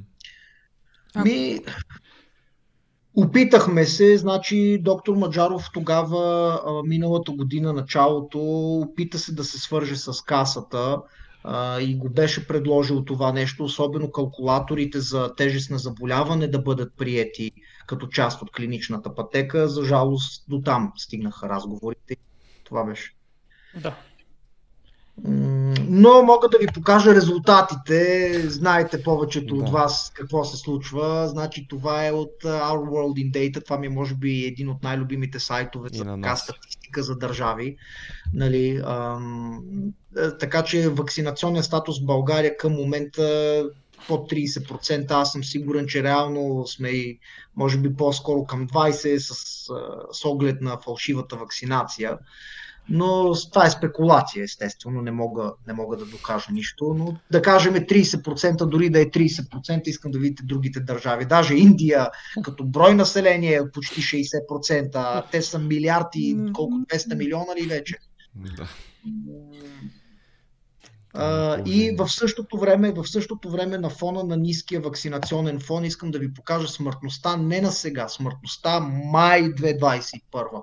Ако колегите и, и зрителите се сещат, тогава смъртността в Индия беше наистина на много високо ниво и те умираха толкова много, че те не смогваха с крематориите и ги горяха, нали, кремираха ги на отворени огнища. Имаше голями репортажи по това. Да, да. Но вижте, България като съотношение смъртни случаи на, на това е много над Индия, когато те ги горяха на отворени огнища. Значи, какво че ние имаме, голям, голям капацитет имаме на погребалните услуги у нас. Така излиза. Да. Бизнес услугите са скочили до небето. Ние нямат, да, нямат толкова развито, развит бизнес, грубарски. И а, да, и от гледна точка на как е пандемията се е развила в България, направихме един анализ и скоро очакваме статията да излезе. Фокусирахме се основно върху на различни болни, нали, които са хоспитализирани, с, тук е тази графика специфично хоспитализирани, смъртността и вакцинационен статус в България през е този период март 20 до април 22, т.е. две години а, колко общо случаи. Това е много интересно като съотношение да видите нали, колко общо групи е примерно 50-59 годишните като, като случаи са около 200 хиляди, вакцинирани от тях са да кажем една четвърт. Само една четвърт. От рисковите групи само по една четвърт нали, хората, които най-много трябваше да се вакцинират, погледнете колко ниска вакцинационен фон има. Нали? Да. И, и хоспитализирани от тях също четвърт, смъртност по-малка. То смъртността е като цяло винаги изглежда на фона на случаите, винаги изглежда такава ниска, но като гледаш спрямо от другите държави, което показах преди, е трагично. С съотношение с населението, ако гледате населението, наистина голяма част от населението е било, било диагностицирано.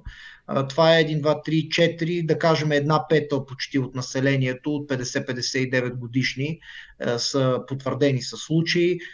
Нищожно количество вакцинирани. Нищожно количество. Просто искам да видите каква е вакцинационния фон на възрастовите групи, спрямо населението във всяка една, във всяка една възрастова категория. наистина просто съм без думи, не знам какво да кажа. от гледна точка на смъртност спрямо хоспитализации, Значи това са невакцинираните, които са били хоспитализирани през този период. Е това синьото, нали, 187 случая са хоспитализираните болни.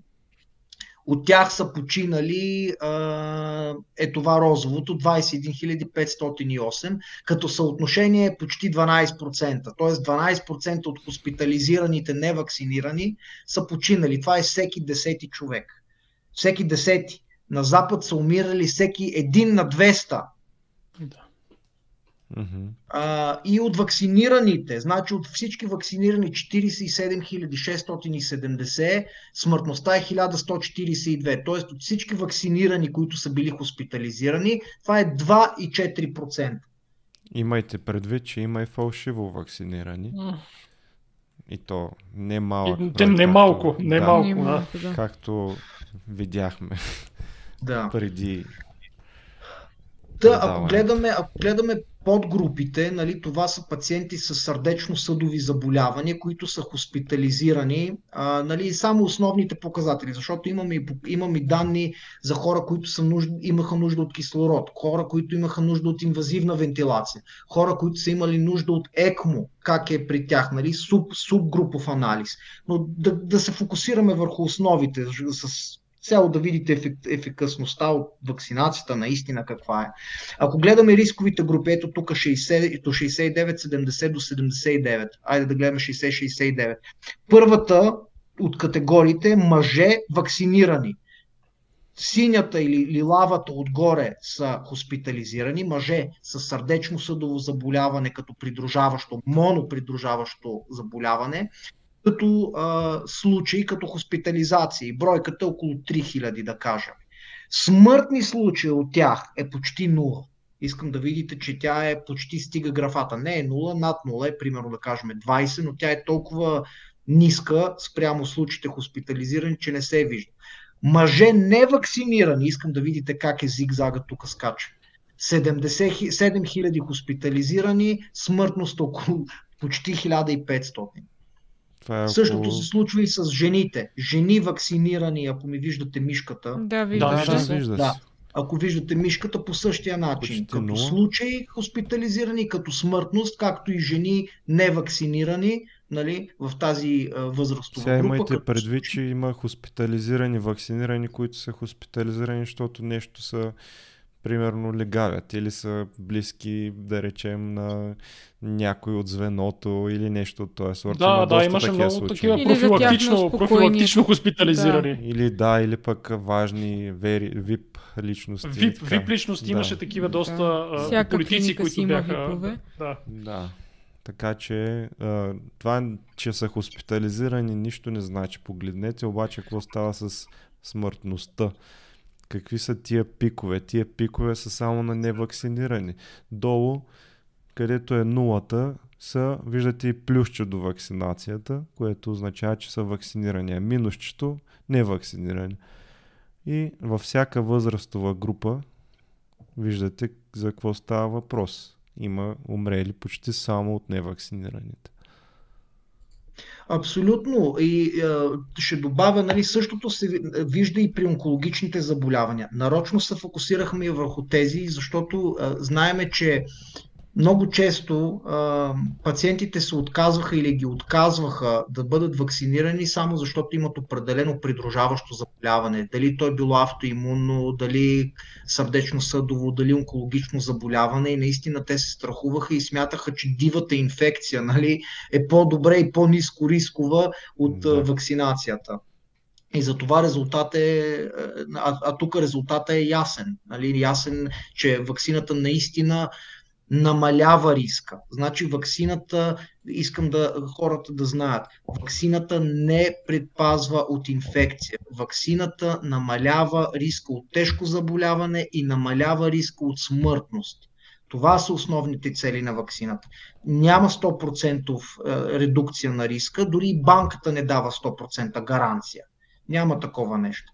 Но единственото нещо, това, ти човек да си сложи и брони жилетка, не му дава гаранция, че няма да умре, ако го стрелят в глава. Наистина, Али когато така? излязоха проучванията за ваксините в началото с под 30 000 50 000 човека, съответно за различните видове вакцини, беше а, ориентирано върху това колко е риска да се зарази човек и случая по-скоро тогава ставаше дума за алфа и после малко повече и за делта варианта, но там нататък наистина ефективността за заразяване падна драстично, но това не значи, че е намаляла ефективността за е, смърт и тежко заболяване. Тоест, те са изключително ефективни за, за смърт и тежко заболяване, както се вижда и от графиката тук до април 22.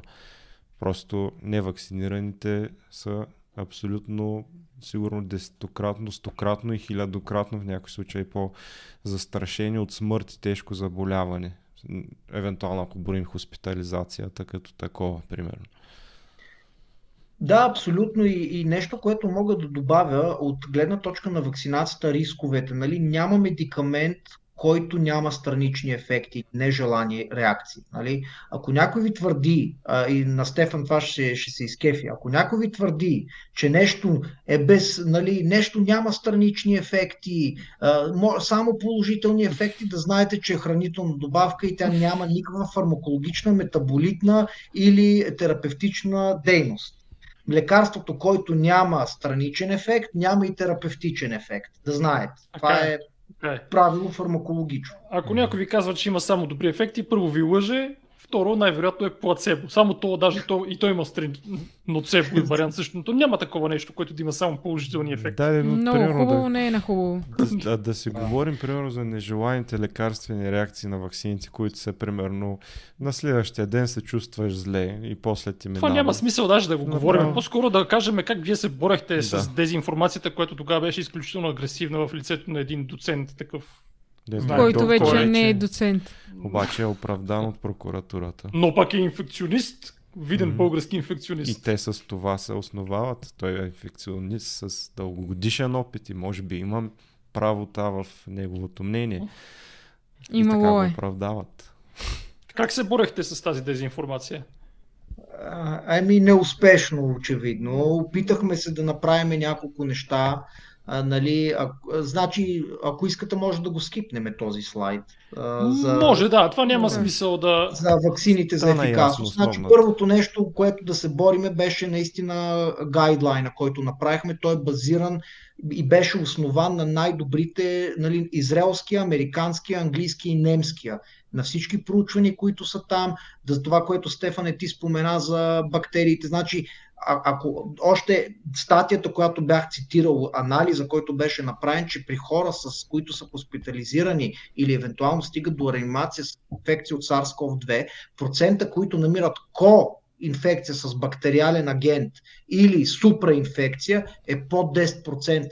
Беше от сорта на 4% на хоспитализираните и около 8% при, при реанимация, ОАИЛа. Тоест няма нужда да ползвате антибиотик. При всеки то беше здравей антибиотик.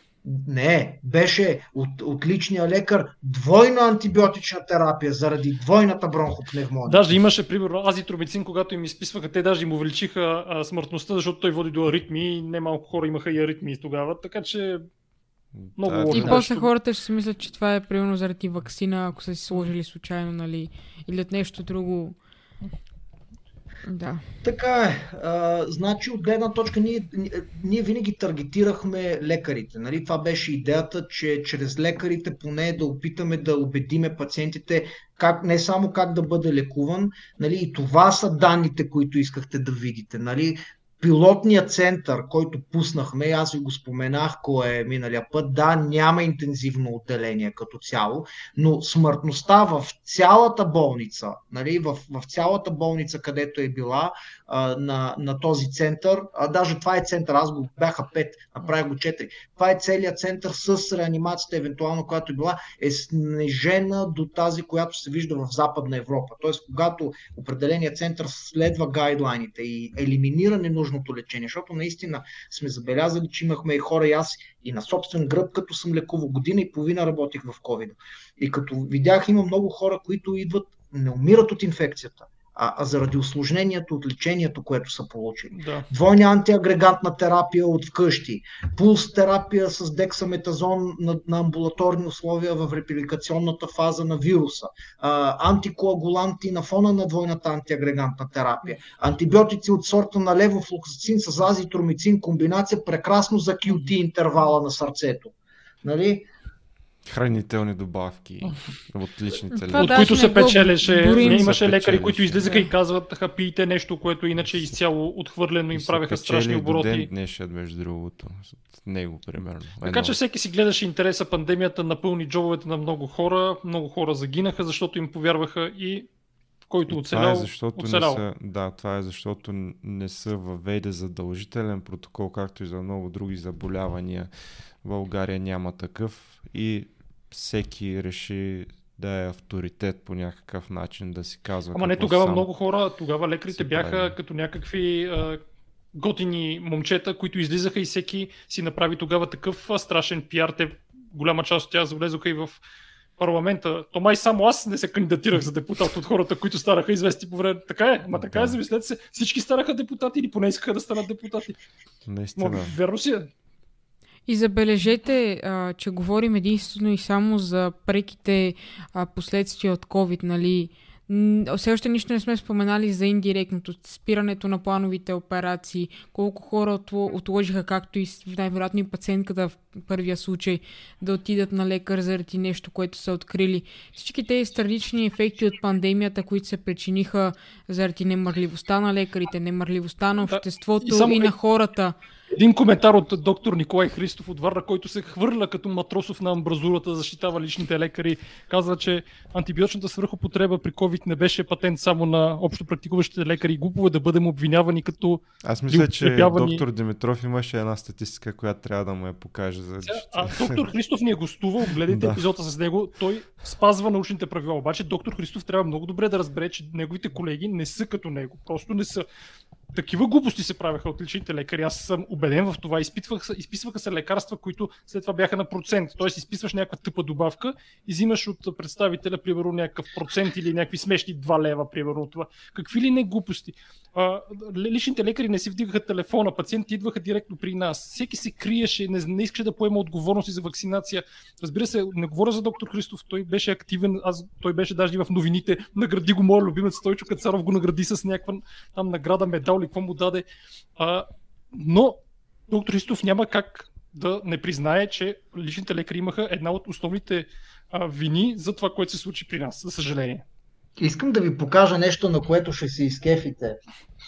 Е, тази статистика е смъртността от онкологични заболявания и, и от сърдечно-съдови заболявания през годините. Искам да забележите какво става по време на COVID-пандемията от смъртността от онкологични сърдечно-съдови заболявания.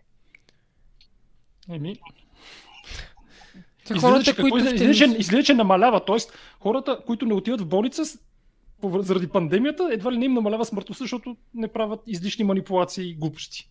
Така излиза. Ти го казва. Е, този анализ го съобщава. Еми. Добре, и от тук отново излиза важния въпрос.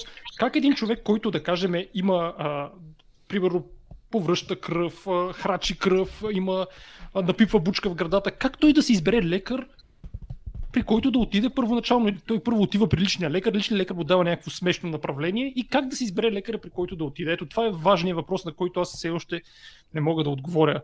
Или по-скоро аз давам съвети единствено как да не го изберете. Тоест, ако чуете и проучите, че някой е изписвал хомеопатия по каквито и да е причини, когато иде в миналото си, бягате от него. Ако видите, че той изписва хранителни добавки, особено скъпи, бягате от него. Но позитивен критерий не мога да кажа. Аз когато ме пита за друг специалист и казвам просто всички еднакво добре ще ви обслужат, но не съм сигурен нали, в тия си думи, просто казвам, че ще са еднакво ниво. Е, еднакво зле ще ви обслужат. Е, еднакво зле еднакво казвам. обслужване. Еднакво, да, еднакво Който както иска да Няма значение дали. при кой хикс специалист нали, различен от невролог ще отидете, еднакво ще ви. Общо взето на, на пациентите може да препоръчвам да ни отворят а, плейлиста Седмична реалност. Всеки лекар, който ви видят в него, добре дошли. Да, това е много Отивайте добре, може при да него. Го. Вече имаме онколог, имаме имаме- детски онколог, имаме личен лекар. Ние имаме Всичко плейлист медицина и в Да. него може да видите доста лекари, които със сигурност бихме препоръчали като специалисти. Търсите си лекар, влизате в седмична реалност Да. или в групата Patreon и оттам може да си намерите лекар. Доктор Христов каза, че об- общо практикуващия лекар е важен съветник при избор на а, консултант. Може, ако сте при доктор Христов, може да е важен съветник, ама ако сте при всеки друг GP, няма да е важен съветник. И ще ви кажат, ето ви направлението, чао, даже, нали, там нали, сега искат да вкарат някакви 10 или 15 минутни прегледи, нещо такова сорт при GP-тата, но до сега е здравей, ето ти направлението, чао и това е положението. И да, а, какво да кажа. Просто това е много готина идея, между другото, с, вашата, с вашия плейлист. А, наистина това е една, един, защото минава през вас. Вие, вие сте като на... филтър. има, има бял списък на BG Мама, между другото, и аз там веднъж съм споменат, само да кажа, Леле. не съм споменат нито веднъж в черния списък на BG Мама, само веднъж съм споменат в белия списък, така че ние правиме нещо като еквивалент на това. Да. Може даже да извадим всички лекари, които са ни гостували, без един доцент, който вече е доктор, защото той така леко се промени. Но това беше преди пандемията. Беше преди пандемията, да. Всички останали са сертифицирани от нас, имат а, тикче. Може да ходите при тях. А и не взимаме процент за това от тях. Не сме фарма. За сега, за сега. За сега казвате. Да. Еми, а, при мен е млади. Гледайте да ходите повече при млади, не се увличайте по титли. А, младия ще ви обърне повече внимание много често, отколкото... Не говоря, говоря нали, малко по-генерализирано, но, но, но това са Е, наблюденията. аз това, които- ако го кажеш, където гледай ти, защото си млад сега и виж са, как препоръчваш и млади колеги. Не е честно това. Това е. Ми, виж, младите все още се Аз доказват. Младите им все казвам, още че- четат, все още, все още Но- искат да се докажат. Има Нали? и предвид, човек, че- който иска да се докаже, влага повече усилия. Много наши млади колеги всъщност те си следват м- иерархията, Да. шефа и не бих ги препоръчал толкова много в интерес на истината. Има го този момент да четат много, но го има и другия, примерно ако попаднат под а, пре, ръководител, който а, не знае къде се намира, нали, не чете, не прави нищо. Ти как, като млад лекар, би се опъч, опълчил на, на твоя шеф и да му кажеш, ето това не е така, нали? Като знаеш, че е мястото трудно. ти е много лесно заменимо, ти не си ценен, веднага ще те изгонят и ще дойде друг на твоето място. Избирайте внимателно, избирайте по-дълго вашия лекар, отколкото вашия фризьор, например, защото често се случва обратното и после пациентите недоволстват. Еми, какво ви кажа? Ето хак, който още един хак ви давам, освен седмичната реалност плейлиста. Ние, когато търсим информация за лекарите, поне ние с Габриел, не знам Стефан дали го прави, пиша COVID в а, интернет и гледам какво са говорили за COVID. Ако са говорили адекватно за ваксините, има плюсче и евентуално вече, ако изникне нещо, получава минус, но първия плюс а, получават за COVID и за ваксините. Ако говорят адекватно, значи има надежда. А, аз нямам хак, защото просто не търся лекари. Мен ме е страх да отида на лекар. Наистина ме е страх. Аз знам, че масово не се чете. И ме е страх да изпратя близки хора на лекар, Аз понеже... мога да ви кажа, че масово пациентите, дори и да съществуват такива социологически проучвания, че, са, че не са доволни от а, здравната система, са доволни от лекарите си, които избират. Така че. Доказателство е алкохола. такива- На Стефан, който чака да бъде разменен за книги. Примерно, да. Те са доволни от лекарите си, независимо какво ще препоръчат и независимо, че са недоволни от системата на здравеопазване, но това няма никакво значение за това дали ще има повишена, понижена смъртност, качество на живот, профилактика, когато трябва. Това нищо не значи, означава, че просто хората са си доволни. Ма те са доволни, примерно, да слушат, че не трябва да се вакцинират, примерно, което също не е вярно. Може би да видим има ли някакви въпроси от групата научна реалност. Ако нали, проверете. А, може би моят последен въпрос е как ние да се опитаме като по-млади лекари да наложим, доколкото е възможно, повече наши колеги да използват научно базирани правила. Как да стане това? Как да им го внушиме? Което особено при по-възрастните колеги, които са пред пенсия, е невъзможно. Но за тези, които е възможно, как да подходим? Към по-научно базирани а, практики ли? Към изобщо към колегите. Как да им ги накараме да четат, да се интересуват, да действат спрямо протоколите, а не да си карат както примерно 20 години до сега са си карали на личен опит. Как можем да им го докажем, че това е важно?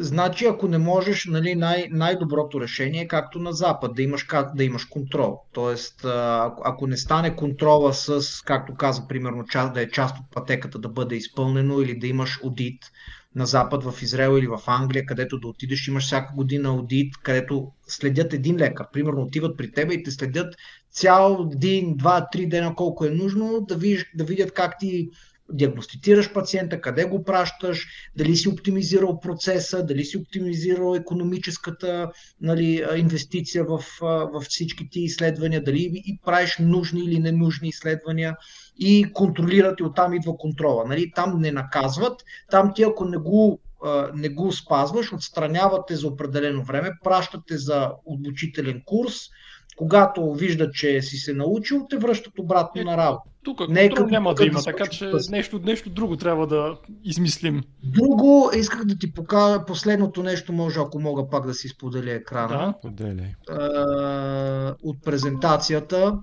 Значи второто нещо, което правихме, може би дето, дето наистина целихме личните лекари, което на вас не ви хареса, но има ефект от него, поне по данните, които направихме, е вакцинационния калкулатор. Тъй като видяхте къде се намираме като вакцинация и ви казах, че част от причината е, че пациентите се страхуват и част от личните лекари наистина се опасяваха да вакцинират пациенти, които са с определени придружаващи заболявания, онкологични, автоимуни и така нататък. Та бяхме направили един такъв вакцинационен калкулатор, който цели личните лекари или всеки лекар, нали, където можеш да въведеш данни за пациента, придружаващите заболявания, медикаменти, които приема, а, нали, жена, мъж, така антропометрични данни, бременна жена, примерно, алергичен статус, защото единственото противопоказание реално срещу вакцината и включено тук е алергия към някои от компонентите и сме дали кои са компонентите. Ако натиснете на алергия към компонентите, веднага ви дава цял списък каква, коя вакцина, каква, какъв, какви компоненти съдържа. Така че слуховете, дето никой не знае какво съдържа ваксините, има ги абсолютно а, на открито и във вакцинационния калкулатор. И като го пуснахме като пилотен проект, видяхме, че от 127 хора, които го ползваха, т.е. анкетирани а, лични лекари, наистина 77% казаха, че им е по-лесно, улеснява им избора на а, възможността за избор дали а, да бъдат вакцинирани пациента или не. 15 казаха, че за тях е безразлично, 8 казаха, че ги затруднява. Значи може да кажем, че само 15% според мен за научно базиране, защото ако бяха такива и другите, те въобще нямаше да има нужда от калкулатор. Те просто очевидно, че почти всеки трябва да бъде вакциниран. Да кажа, всеки трябва да бъде вакциниран. За какво ви е калкулатор? Да, значи останалите там 85% са тотално далече от научната истина. Аз съм напълно съгласен с тебе, но като виждаш, че това е положението и това е положението година наред, година и половина наред, трябва да предприемеш някакви мерки. Опитаха се да ги, да ги стимулират чрез заплащане. Ако помните, на всяка вакцина се плащаше пари. Е, да, даже имаше бизнес и чакайте, чакайте, имаше нали, вакцинационни центрове, където не допускаха всеки. Примерно мен нямаше да ме вземат, не че аз съм искал да отида, но там слагаха някакви, които са по-с връзки, там си вакцинираха им, даваха, начисляваха им после бонуси на заплатата, така че даже и там имаше вратка, нали, кой да вакцинира. Беше всичко за всичко си имаше схемата. А, иначе... Но това беше нашия да. научен подход. Супер, и това много е полезно за, за лекарите. И, второ, и третото, много се борихме. Ние за това много се борихме. Фаза 3 искахме да вградиме система, по-добра от това, което сега е Ензис. Нали? Ензис събира, унифицира уж всички болници, всички а, предболнични лечебни заведения, събира информацията и ги качва на облак някъде. Но нямаме достъп към нея. Нали, та информация се събира вече няколко месеца. Кога ще имаме достъп, не знаеме. Идеята беше наистина и бяхме в преговори е, чрез Лекарския съюз и с Министерството да направим една така платформа. Основно беше таргетирана към COVID болните. Това още е, да ви кажа, началото, може би март месец 2021 година, преди делтата. Преди делтата нали, където можеш да въведеш данни на пациента. Там са включени тези, тези калкулатори за оценяване на тежест на заболяването. Алгоритми, които са базирани на доказателства. Т.е. ти вкарваш клиничните находки на пациента, и а, образната, от образната диагностика процента на засягане на белия дроб. Нали, а, антропометричните данни, той ти изчислява като цяло каква е следващата стъпка. Дали този пациент в следващите 24 часа има риск от нужда от кислород, дали, ще има, а, дали е в риск от влизане в отделение за интензивни грижи. Нали? И идеята беше тук да е абсолютно стримлайнд, целият процес. Дето ти ме пита какво може да направим, да ги облегчиме Нещо, което е приятно, лесно и буквално с две кликвания да стигнат до някакъв научно базиран показател или отговор. Естествено, таргета са младите лекари. Ти сами го казахте, че малко по, по-опитното поколение, по-старото поколение по-трудно възприема новите технологии за рутинната практика. Не, че да. не възприемат по-трудно. Но таргета беше младите, особено при COVID младите лекувах. Нали, те е. бяха на първа линия. И това беше, но за жалост много се мъчихме и до сега не стана. Така че, но това беше идеята. Просто стримлайн, да, като апликация, като веб-базирана апликация, достъпна от всякъде. Да, то не може никой да задължите да ги използва, но нали, пак сте направили похвален труд за това, че сте направили нещо, което ти каза, може би единственото одобрено от Европейския съюз или нещо такова каза, като този справочник за COVID-19, но може би просто не е стигнал до масово, до масовия лекар. Ами, ако няма някакви въпроси от... А, има. Секунда, има, има ли? Да, Иван Делчев пита а, има ли усилия за разработване на генетични тестове за предразположеност към конкретни ракови заболявания? Може ли да се разчита на подобни тестове?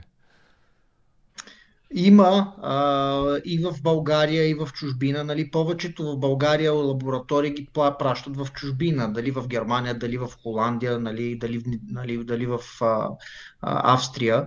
Има лаборатории, цените варират около, ако правиме, това се нарича NGS, нали, Next Generation Sequencing.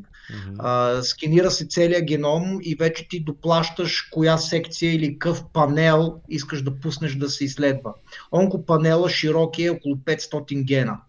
А, цената му е между, зависи от лабораторията, между 2 и 5 хиляди лева може да струва а, и ти дава данни кои гени могат да са патогенни и какъв е процента риск да се определено онкологично заболяване. Такива неща съществуват. Все още не са рутинизирани, защото са скъпи, но, но са наистина, наистина бъдещето на там вървим. Да, да. Какъв е алгоритъма при неврофиброматоза? Това е най- най-ясно ли си с... Това не е моята специалност. Да. Това значи на този въпрос. Да. Ми, накрая... Има онкологични заболявания при неврофиброматоза заради NF1 и NF2 гена. Нали? Те развиват неврофиброми. Да. Може да развиват мозъчни тумори. Но това са много рядки заболявания. Аз не съм в клинична онкология, не съм толкова много време, не Всяко съм виждал. образование или трябва да се изследва и какъв е риска от развитие на рак при неврофиброматоза? Не знам. И аз не знам. Да. Ето тук в такъв случай, ако някой пациент да, случайно нали, имам съмнение с неврофиброматоза, бих веднага се отворил up-to-date да проверя какво се случва и какво трябва да се направи. Да, гостите или нашите хора, които ни подкрепят и са в групата научна реалност, имат достъп до безплатен достъп до up-to-date и могат да си проверяват всичко лесно, бързо и ето такъв въпрос за две минути му намират отговора. Да, да. И така. Не на последно място да препоръчваме книги. Ако имаш нещо да ни препоръчаш, може да е художествена, може да е научна, разбира се, литература. Аз препоръчвам сега този епизод за пореден път нашите и студенти по медицина и лекари да се абонират за всички журнали, които са в тяхната специалност и да ги следят нон-стоп. Преди това да се образоват, да имат поне един изкаран курс по основи на статистиката. Нещо, което най-елементарните неща да разбират за какво да следят в проучванията и в публикациите изобщо, така че да не остават заблудени, примерно от някои интереси или да речем от а, слаба доказателствена стойност на публикациите. И това е. Препоръчвам просто да се абонират за абсолютно всички журнали, които се сещат в тяхната специалност. Топ 10, примерно. Което е на мен доста ми повиши знанията в последните няколко месеца. Естествено, това е свързано и с даване на повече пари за тези абонаменти, тъй като аз като станах член на Европейската академия по неврология, американската, там се плаща съответно за тези неща, за да получавам достъп до техните списания напълно безплатно, които са и по стечение на обстоятелствата и най-добрите в сферата на неврологията, може би, защото са големи общества. Е, международни, няма какво да се очаква, естествено, че те ще са. Но да, обвързано е с финансов разход, обаче ползите за знанията са огромни. Не, абсолютно съм съгласен. И моята препоръка наистина е научна. Както говорихме, привилегията ми, че учих в Англия, е, е че имаме организирани задължителни курсове и модули по не само статистика, а как се пише научна статия, как да си обективно критичен към наука или каквото е публикувано и да можеш как да извадиш точно есенцията, нещата, които най-ти трябва. Защото знаете, че в науката, като пишеме, има такива идиоми и пишеме с разкрасяващи думи, които понякога могат да замъглят нали, целта от това проучване. И книгата, даже ако искате, ще ви я споделя екрана директно да видите коя е. Да. А, тя е. Тя наистина до сега си я ползвам, защото, а, защото ми помага да си припомня. Неща се забравят, нали знаете, ако не си поддържаме нещата, ето е това е. Виждате ли? Strategic Scientific and Medical Writing. Наистина тя съдържа абсолютно всичко, как се пишат абзаци, как се пишат кейс репорти, как се пишат кейс анализис или кейс сирис, как се пишат мета-анализи, ревюта, оригинални статии, основни статистически методи, които имате нужда от тях. Дето говорихме с вас Median Mode, защо всички проучвания, които гледат преживяемост, ползват медианата, не ползват мина или молда. Нали, как може това да е байас, как това създава байас, когато ползваш само, а, само медианата като за преживяемост. Нали? Така че много хубава база и наистина после книга за референция за бъдеще, когато научите и вече имате основни знания и се затрудните в писането или анализ на определена статия, това ще може да ви помогне. Абсолютно, абсолютно същото издание Springer, само че автор е невролога Джонатан Хауърд, но не, странете от това, че е невролог, защото той е създал Cognitive Errors and Diagnostic Mistakes. Невероятна книга на тема медицински когнитивни грешки, които правим нон-стоп в ежедневието си които водят до грешна диагностика и лечение. Чел съм я преди две години, обаче е много добра, естествено, изпиратствана. Ето тук може да, да, да, да. така. Да. Блажев не харесва начин това. Аз го видях, видях Блажев през седмицата. Често сме говорили за книгата на Джонатан Хавард. Тя между другото е доста скъпа, нещо от сорта на може би в момента е 18 долара за Kindle, което е интересно. А, много ефтино, преди беше към 90 да. долара, но както и да е Блажев, винаги 60 ще е долара за хартиено издание, обаче е уникална и препоръчвам на всички медици, студенти по медицина да си я вземат и да я прочитат, за да не бъркат в диагностиката и лечението. Сега от мен цели три препоръки. Първата, която я публикувах вчера на моя профил и събра ужасно много реакции, на 250 вече мисля, че станаха и много споделяния, е книгата How to Live When You Could Be Dead.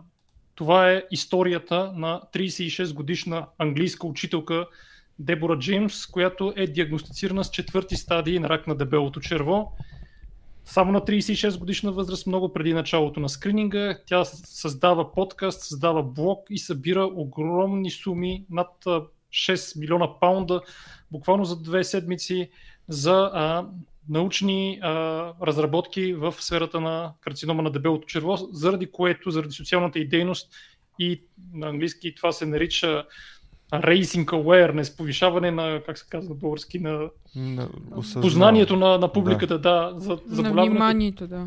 Тя е, получава рицарско звание дама, нали? едното е при мъж е сър, жена е дама и тя, за съжаление, умира през юни тази година, но това е книгата и, и буквално 3 паунда от всяка нейна продажба отиват за а, разработване на лекарства и на прецизна медицина за рака на дебелото черво, така че вижте я книгата на моя профил. Втората книга, която препоръчвам, знаете, че аз съм фен на Втората световна война, днес направих ето я тук, Възход и падение на Бенито Мусолини. Така че а, днес оставих ревю, последвайте ме в Goodreads, защото трябва да мина Блажев. Видял го, видял го, той беше облечен в един много готин костюм и му казах, че го похваля заради готиния костюм. Така че възход и падение на Бенито Мусолини. И третата книга, която между другото ми е подарък, за първи път получавам подарък от човек, който не ми е пациент, просто каза, искам ти подаря една книга и ми я прати по една куриерска фирма. Сега, наистина, много хубава книга, енциклопедия, история на медицината. Голяма е, скъпа е. История. Ето я. Медицина, Medicine the Definite Illustrated History. Медицина Дефинитивната Винаги има затруднения история. с твоя образ на книгите, да знаеш. Ето, ето, ето, ето вижда се да, цялата. Вижда се цялата. А, а той я има същата. Ето. Не мога да повярвам. Не мога да повярвам. да, само че може Добре, аз съм, аз съм още в началото, но ви я препоръчвам. Защото много е добра. Много е добра. Много е добра. Ето това е. Събрахме се с тази книга. Значи, знаете какво да четете. Струва, примерно, около 40 и няколко лева, но си струва, защото е 300 страници, твърда корица и много високо качество. Сега като показахте книгата малко като шега, но не се обидите, ние понеже се запознахме с доктор Димитров на Медикрон, нали там се видяхме на живо на конгреса и аз му казвам на Габо, това е като малкия Стефан. Говори за същите неща, обира за същите неща, просто той е по-млад. Така че сега и с тази книга вече... ами, това е. Great minds think alike. Да.